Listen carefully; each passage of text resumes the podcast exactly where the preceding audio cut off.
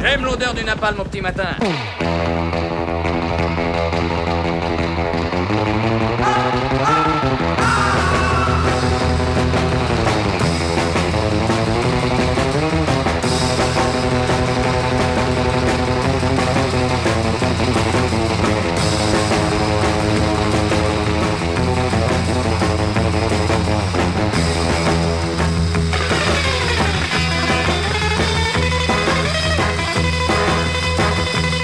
Voilà, c'est donc euh, fini et bien fini. Il n'y aura pas d'aéroport à Notre-Dame-des-Landes. C'est la fin de plus de 50 ans d'un dossier projeté dès 1963, organisé dès 1972 et prévu dans les documents d'urbanisme en 1974, date à laquelle apparaît d'ailleurs le fameux sigle ZAD, signifiant alors zone d'aménagement différée, cette dernière ayant une vocation bien sûr aéroportuaire.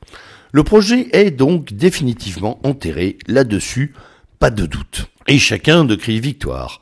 Les zadistes squatteurs fêtent dans la liesse leur victoire, celle de l'action directe, de l'activisme populaire et alternatif, celle de l'écologie radicale, celle enfin d'une opposition frontale qui paierait donc. Côté gouvernement, on se félicite d'avoir décidé.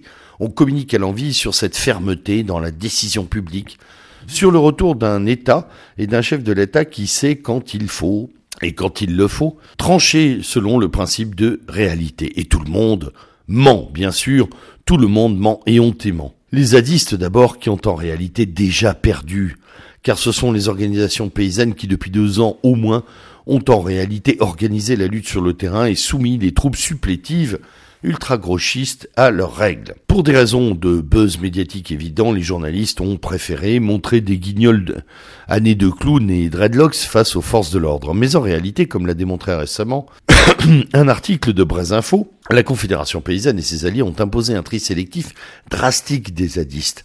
Un tri fondé sur le respect du capital foncier et le paiement des taxes agricoles.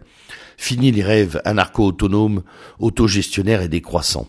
Ceux qui veulent rester sur la ZAD doivent se régulariser et racheter les terres qu'ils occupent quand l'État les cédera, suivre les normes administratives et sanitaires. Enfin, l'abandon de l'aéroport va permettre, paradoxalement, de rénover et d'agrandir les aéroports de Nantes et de Rennes, pas très écolo tout ça, d'autant que chaque commune fourmille de projets d'aménagement en tout genre.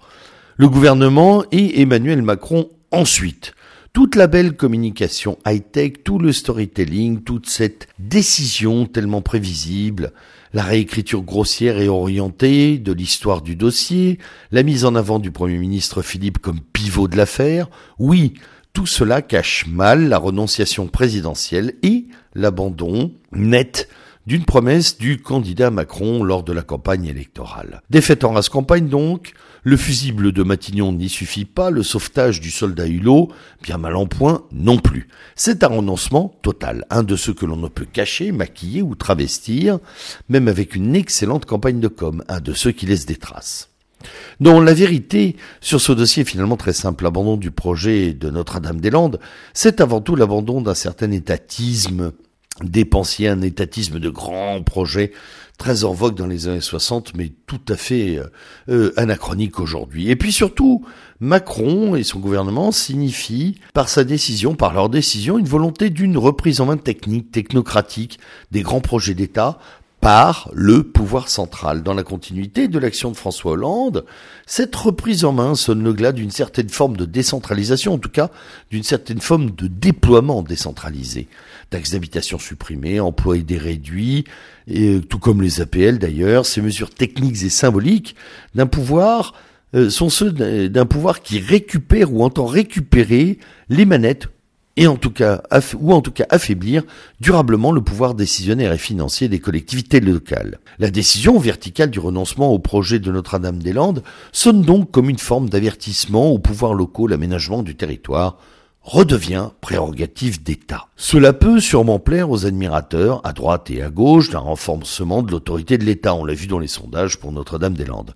Mais pour nous qui sommes soucieux des libertés anciennes, la vraie leçon de ce dossier est que l'État entend désormais verrouiller les pays, les territoires et les terroirs, c'est-à-dire les derniers bastions possibles d'opposition.